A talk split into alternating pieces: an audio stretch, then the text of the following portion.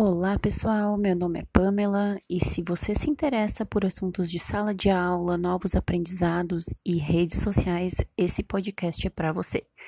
O ensino de letramentos através das redes sociais, como usá-las a favor da escola?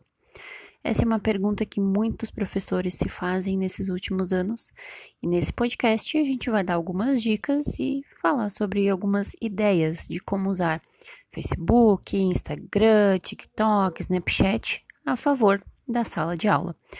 Essas redes sociais são essas novas formas de adquirir e gerar conhecimentos, são novas formas de contatos com outras pessoas, com o mundo, acesso a diferentes culturas.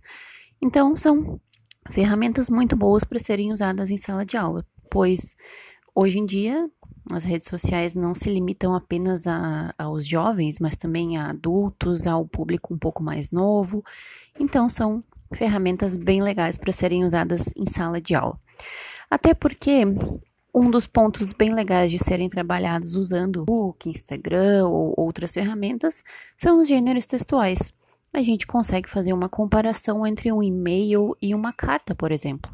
Porque no passado, o mais importante meio de comunicação era uma carta. A gente precisava de um papel, de uma caneta. A gente precisava esperar que o correio entregasse a carta, mas hoje em dia não.